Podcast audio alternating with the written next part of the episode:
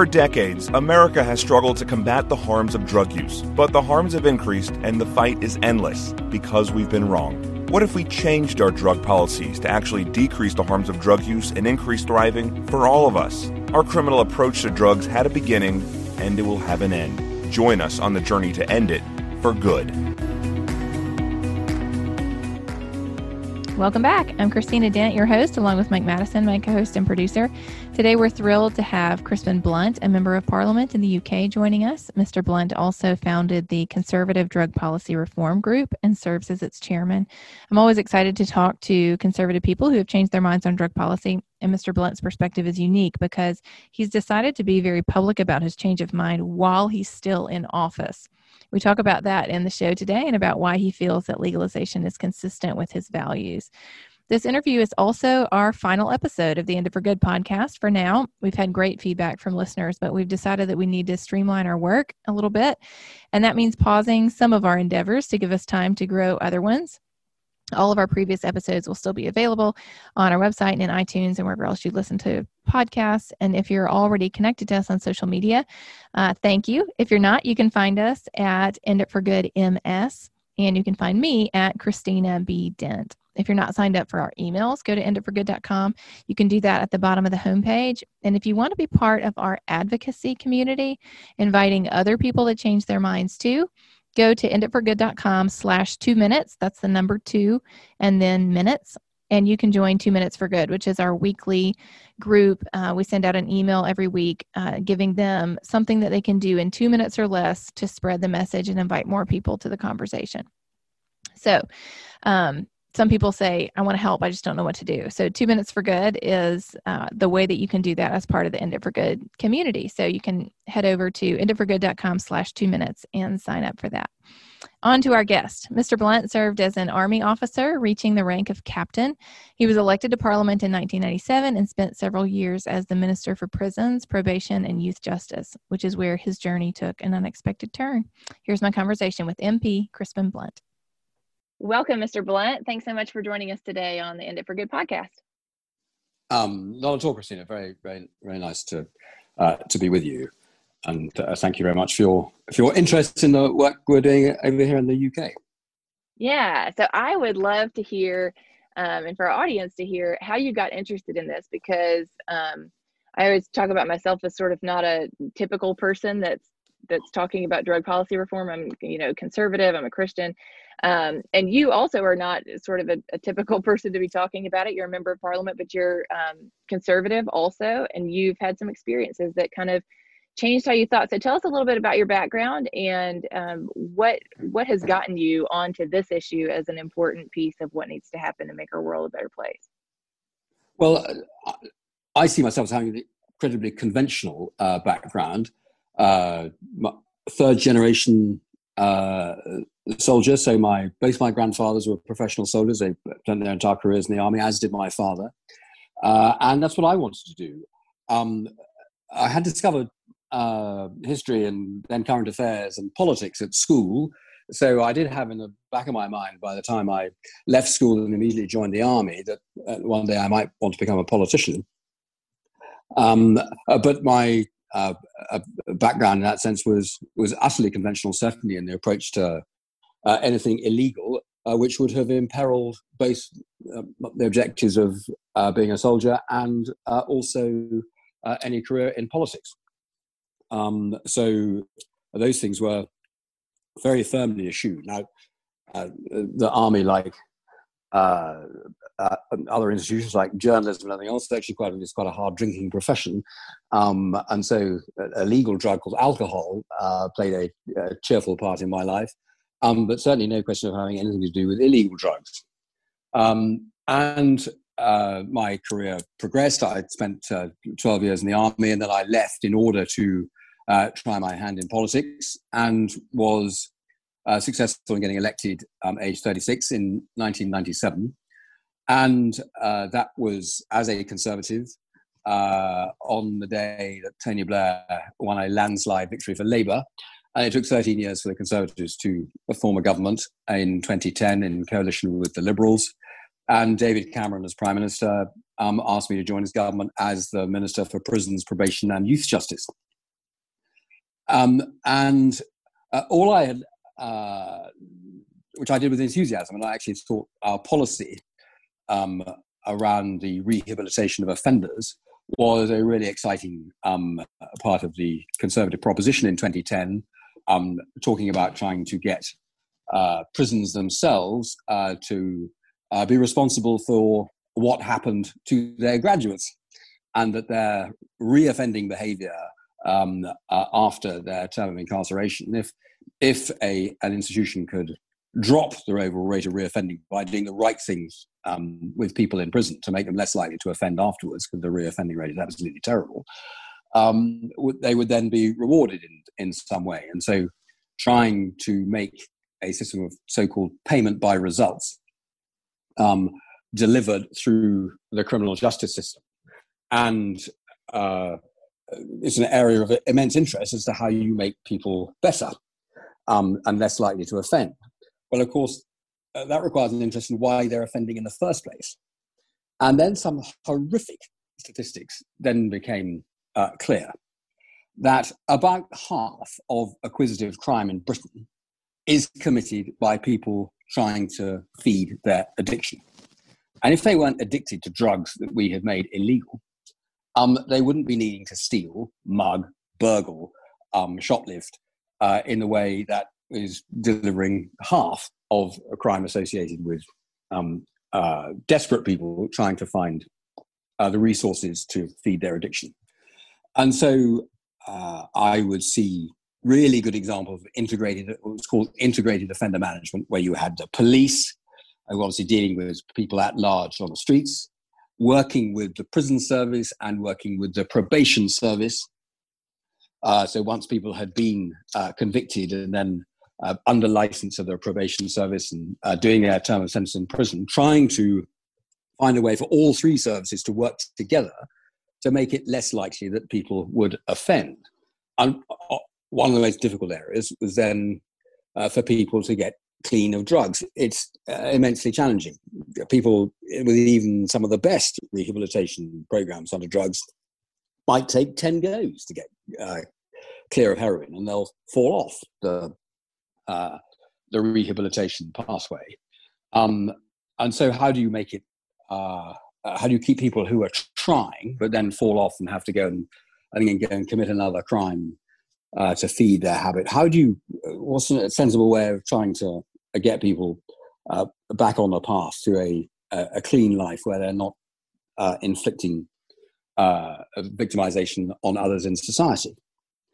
And then I began to look at the in prison uh, to see what we did with addicts in prison.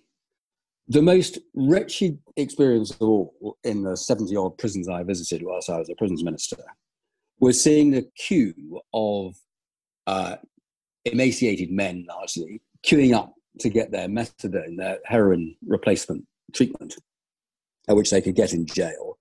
And the nurse doling his stuff out and putting the pill under their tongue to make sure they didn't then go back to their cell and trade it on the wings.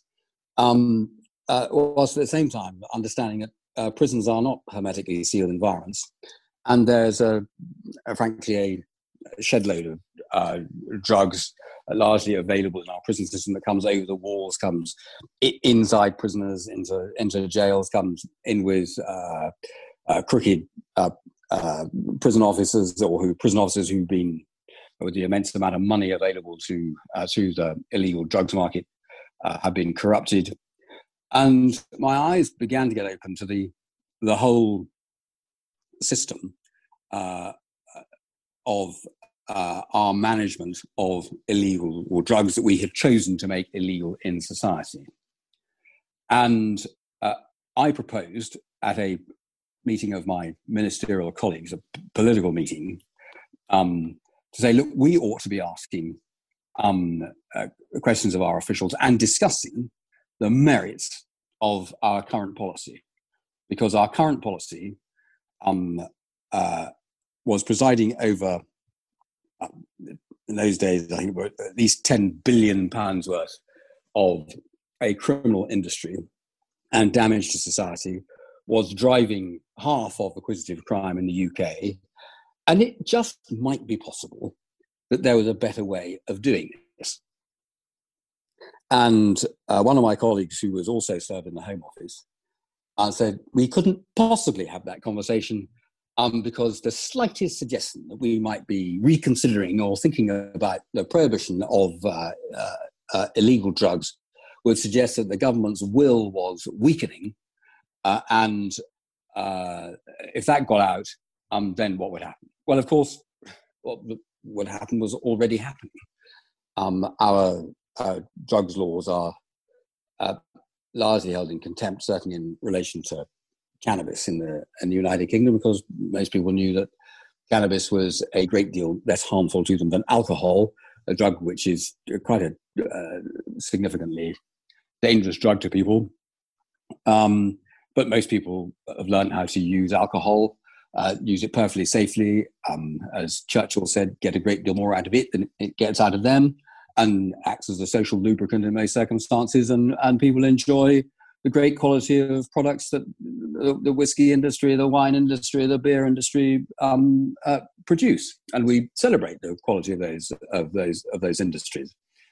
Um, and indeed, in terms of the United Kingdom, we make determined efforts to promote Scotch around the world um, as, a, as, a, great British product.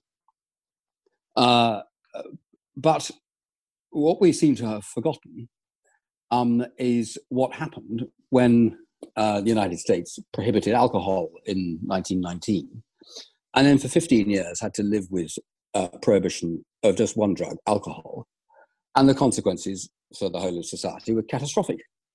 It produced the mafia. Um, it uh, who then were, the, were then the, the, criminal supply chain were the only people who could supply alcohol. Or if you were singularly unwise, you decided to distill your own industrial spirit at home, and you would all, all probability poison yourself um, with the product that you were making. And a number of people in the States who died of poisoning from industrial spirit um, uh, uh, were obviously enormous. And there is a very precise parallel uh, between the prohibition of alcohol and the awful consequences in the United States, which is why it was reversed, and the prohibition of all narcotic drugs in 1961, which the world then uh, signed up to. And uh, 60 years later, or 50 years later, in terms of when I was the prisons minister, uh, the consequences of that prohibition have been visited out on uh, societies, and the harder the state tried to fight a war on drugs, the worse they made the problem. And uh, so uh, I saw that, uh, the consequences of that as prisons minister, and found that we weren't even allowed to discuss the possibility of having a different approach. And that's when um, I came to the conclusion that that discussion had to be had, and we needed to have this conversation uh, around prohibition as a central issue.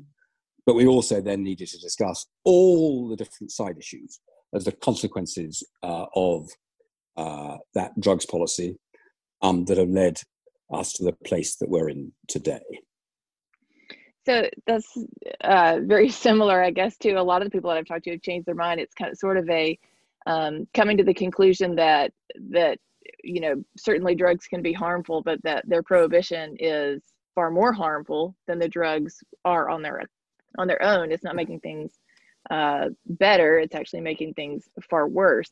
So the very first discussion that I um, led, that was kind of my, it was like 12 people in a, a side room at a restaurant talking about this.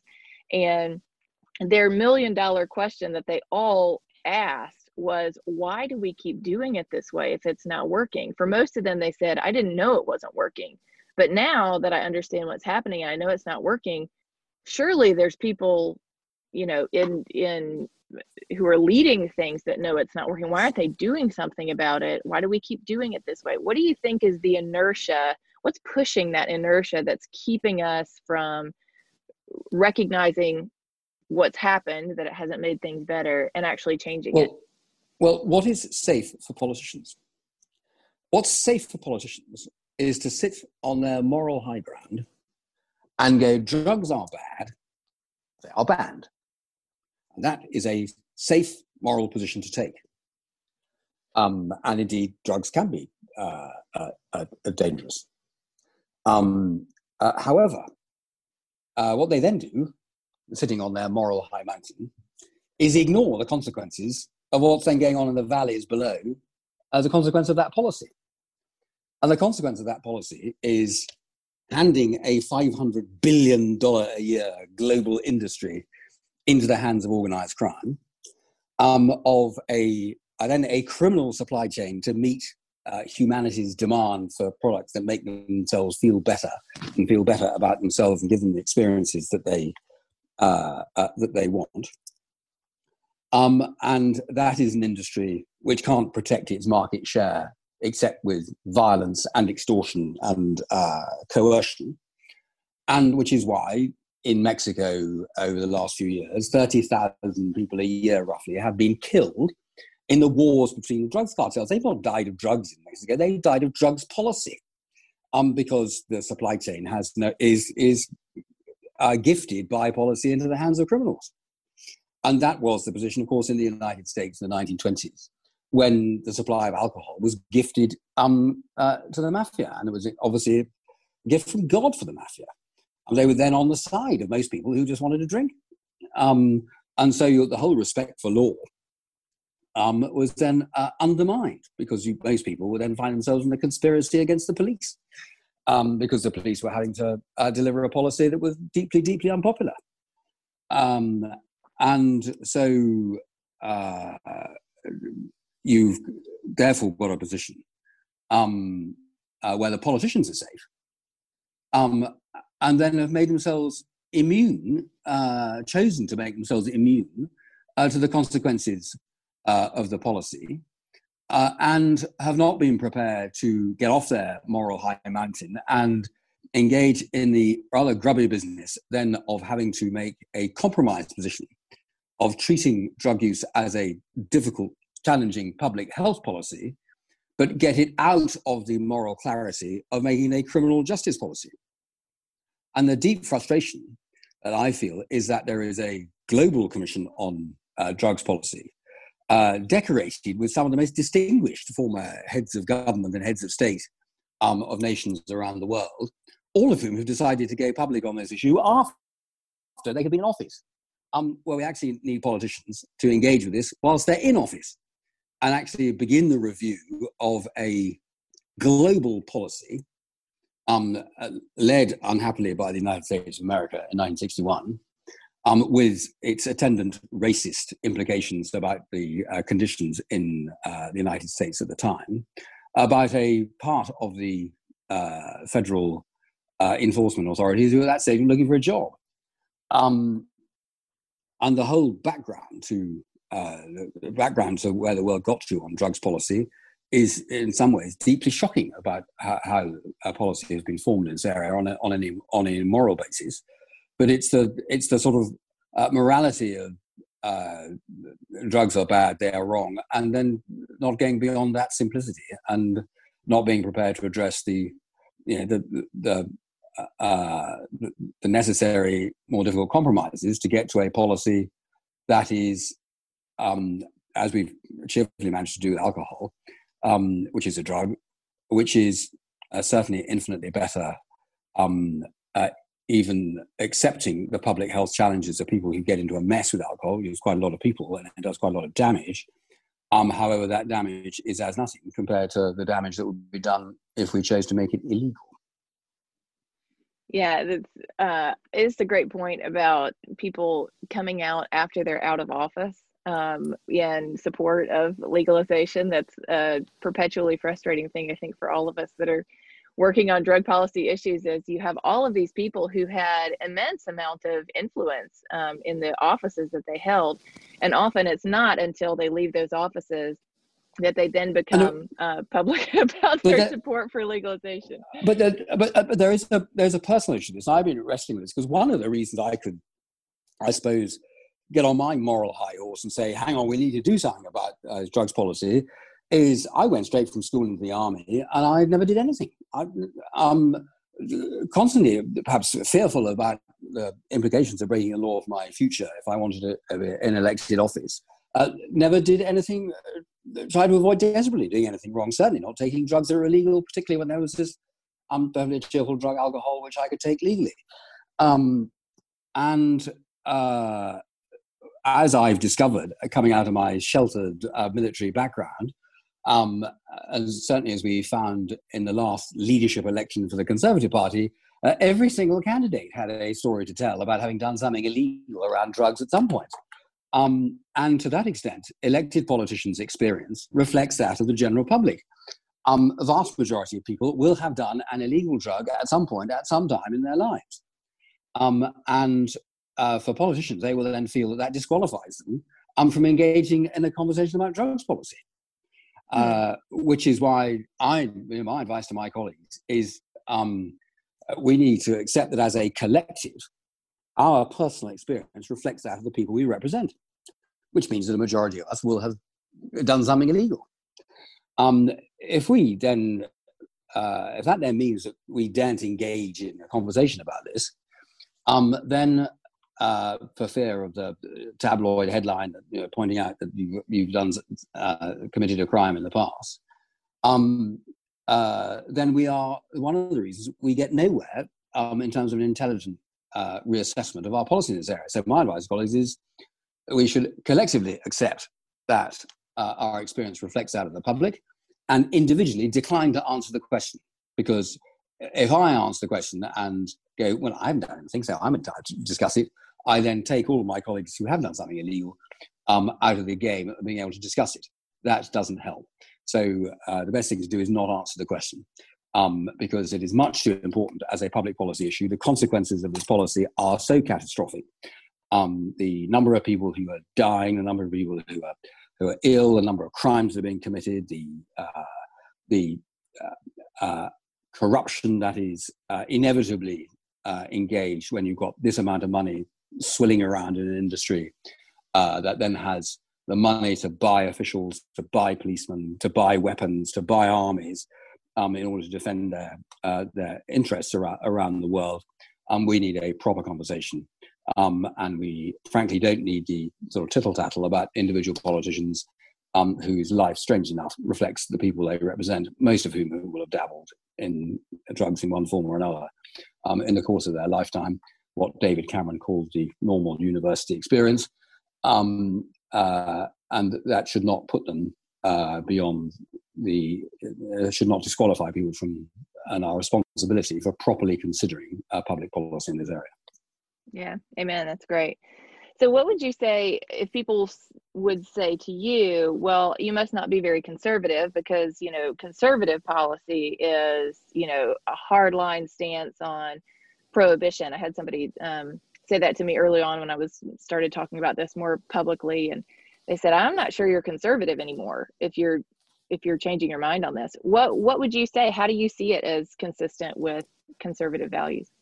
Well, uh, um, I think a, conservative, certainly in the in the British sense, um, wants to proceed uh, carefully on the basis of evidence, and if the case for change has been made, um, uh, as I think it was said by one of our uh, political philosophers of the late 18th century, you know, a society without the capacity for change is a society that, that um, cannot survive. Um, and we have to uh, progress, but conservatives will want the evidence. Um, uh, it may be that our starting position is that of the Duke of Wellington, uh, who was the Prime Minister, um, so Britain's most successful general who was then the prime minister in the run-in to the Great Reform Act of 1832, when our electoral system was uh, uh, uh, began a sort of proper pathway to uh, the, the, democracy we we know today. Um, reform, reform, aren't things bad enough already? Um, that might be a conservative starting point.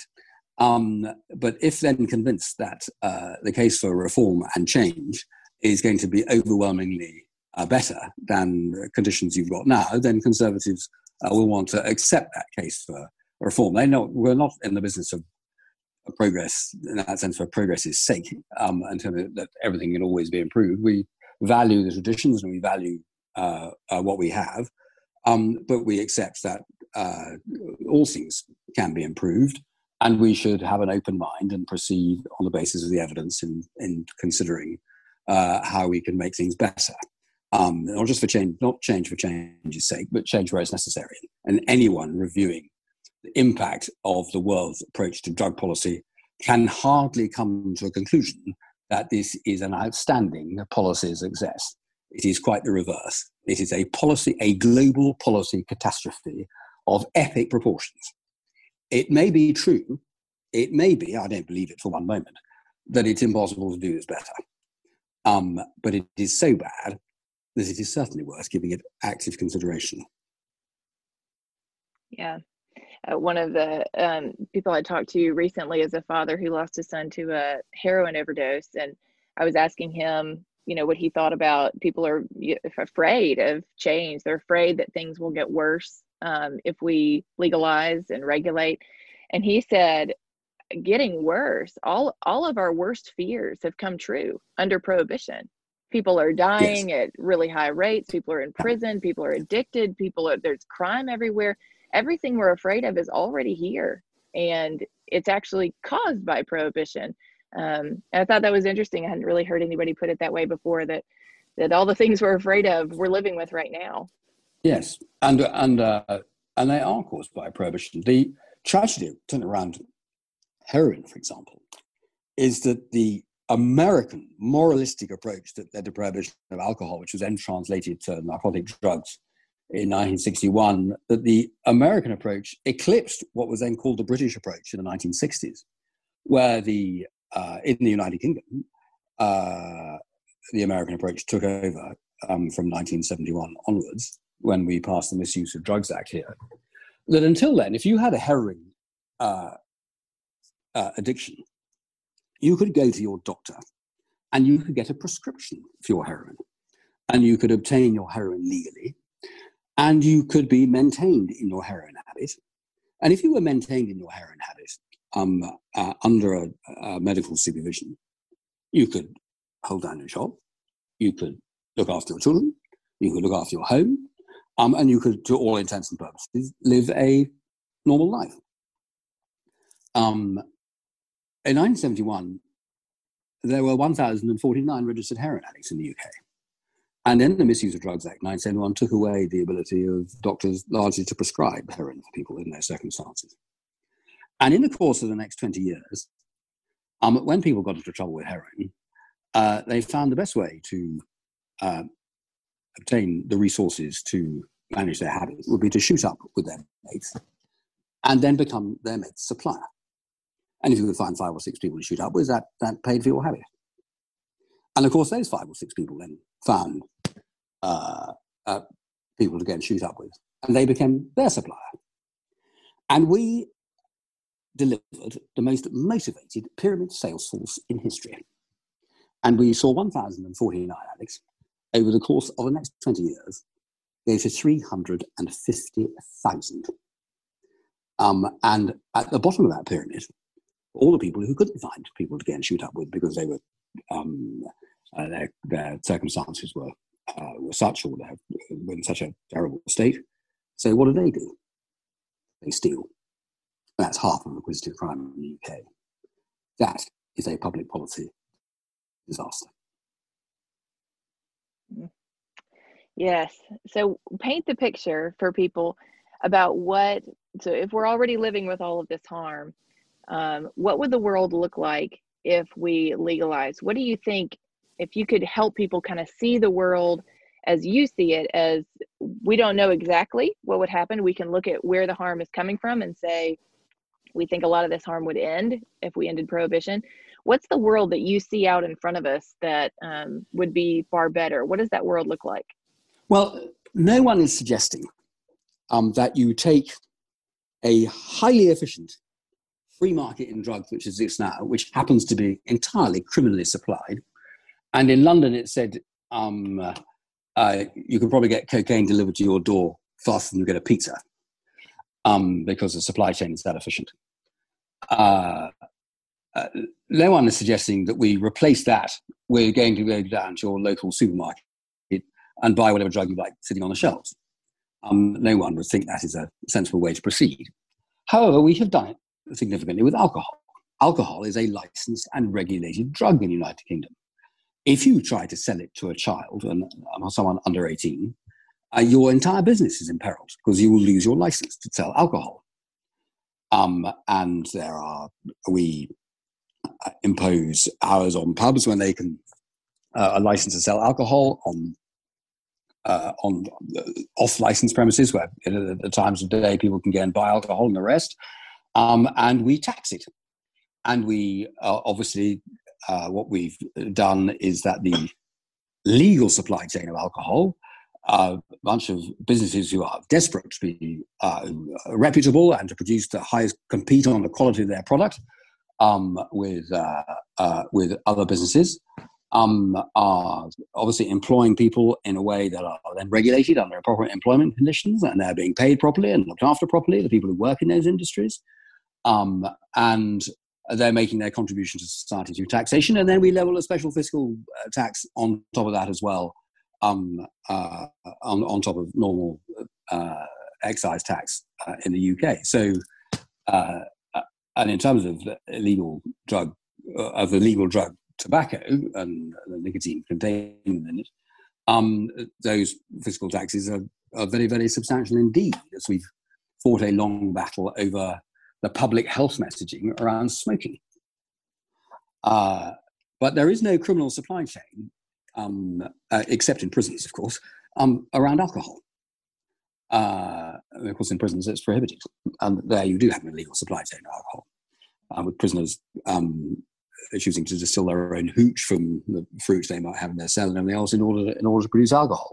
Uh, um, but you, what you want to move is not to have a criminally supplied free market or a, uh, free market where things are freely available in shops. You want to go to the middle position where you would have the state setting the regulations and the license conditions and the taxation on uh, uh, on uh, uh, narcotic drugs that are relevant to the danger those drugs uh, present. And then you're dealing with it as a public health issue. And uh, if people are sufficiently determined to get a particular drug, then no doubt they will. However, uh, as long as you don't set uh, taxation and license conditions that are so tough they effectively amount to prohibition, um, uh, you will largely eliminate the criminal supply chain. And if there is no criminal supply chain, because it's not worth people's while engaging in crime to supply a drug that people can get legally, uh, albeit under uh, conditions set by the state, uh, people will then know what they're getting.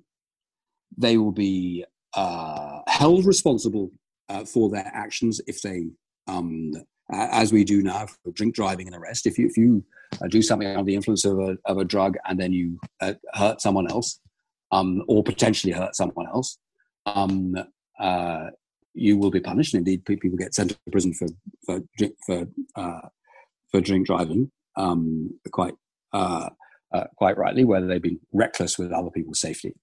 Um, but they're responsible for their own uh, for their own safety. And strangely enough, um, you can then, in those circumstances, get a clear public health message across to people about the dangers of the uh, substance they're consuming. And we've done this around smoking. It's taken a long time, but because within cigarettes is nicotine, which is the, as I understand it, the most addictive drug of all. So it's very, very difficult to get off. Now, nicotine itself doesn't do you a great deal of harm, um, but obviously, combusting it in your lungs is a really daft thing to do.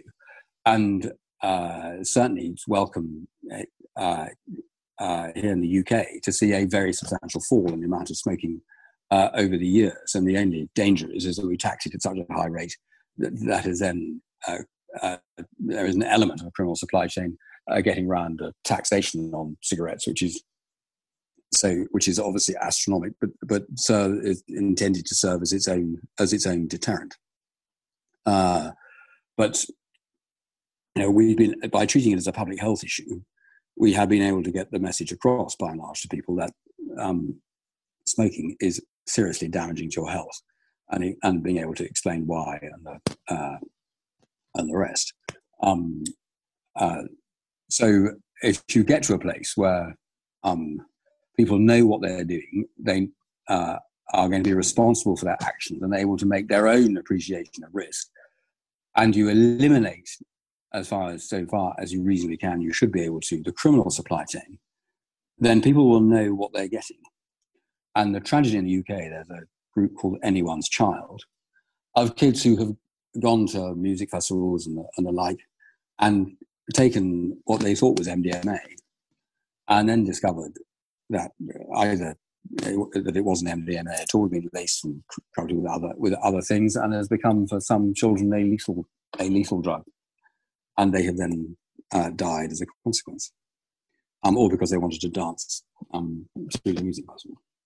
Um, uh, and those are some of the saddest cases of all where uh, prohibition has had its effect, um, not of changing the demand, but of meaning that the drugs people think they're taking, they're not taking. They're taking something quite different. Um, and in some circumstances, quite different. They kill them. Mm. Yeah, yeah. It, it's such a um, tragedy that we often think of that. Then, if we don't take that step back and think what caused that, we think, well, MDMA killed them, but it, it's not MDMA. It's it's, either it's something produced cooked up by yeah, someone who doesn't know what they're doing and in premises right. under supervision where they don't know what they're doing. They might might think they're uh, they may be trying to lace it with something that's going to make people come back for more. Um, so they made it uh, much more addictive than it, than it would otherwise be. Um, who knows? Um, mm. uh, but but certainly the uh, there may be there will be some dealers who have some interest in a second sale. There'll be others who'll be sufficiently desperate. Um, they don't care what happens to their customer. Mm. That's the last of their considerations. Right. Yeah. So much overdoses caused by prohibition, not by the actual yeah. substance. And it's all and all as a product of uh, of prohibition, which has driven this business uh, underground, and that makes it very much more difficult to protect people. And if we treat people um, uh, maturely as able to uh, take a decision for themselves whether to uh, use uh, any drug, um, people are by and large uh, able to make intelligent decisions about what suits their circumstances, and most people are not going to want to put themselves in a place where they uh, become addicted to to any particular drug, and then find that their freedom of action has been overtaken. Some people will get it wrong as we see with alcohol. Um, but it is infinitely better to be able to treat people of a legal drug, alcohol, and if they get if they get addicted, than if they are um, addicted to a drug we have chosen to make illegal.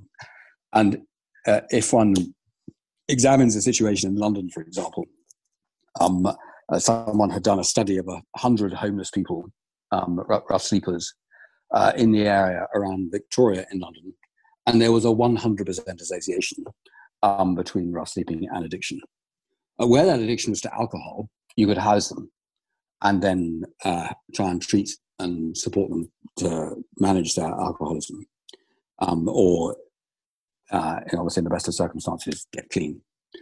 Uh, but if their addiction is to a drug that is illegal, and you give them housing, then you have suddenly invited um, almost certainly illegal activity into your premises, and you will find you have to throw them back out onto the street again. And you've made it by making the drug illegal, you've made it impossible to treat. Yeah. Uh, so many problems that come from uh, prohibition. If uh, people want to learn more about Mr. Blunt's work outside of uh, Parliament, he started um, as the um, one of his brainchilds is the Conservative Drug Policy Reform Group. Uh, you can Google that and it'll come right up. And Mr. Blunt, thank you so much for joining us today. So many great points. One of my favorite of which is that drugs are in prison. So the the very the very tool that we have been using to try to fight drugs um, is the place you can get drugs. Uh, some people will say most easily because they're just right there at your cell um, because the underground market operates everywhere, even inside of our prisons.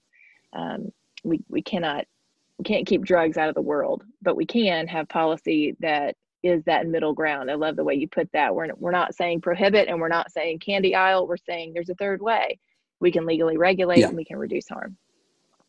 And that's, you know, and that should be, that ought to be the public policy objective is uh, to reduce harm to our society. What we're certainly clear about is the world now um, uh, is uh, in a place where enormous harm is being done by drugs policy um, to people. And uh, there's a better way of doing this. Thanks so much for joining us, Mr. Blunt. Not at all, Christina. Very nice to talk to you. Bye for now. This movement isn't just here in Mississippi. It's not just in the South or in the United States.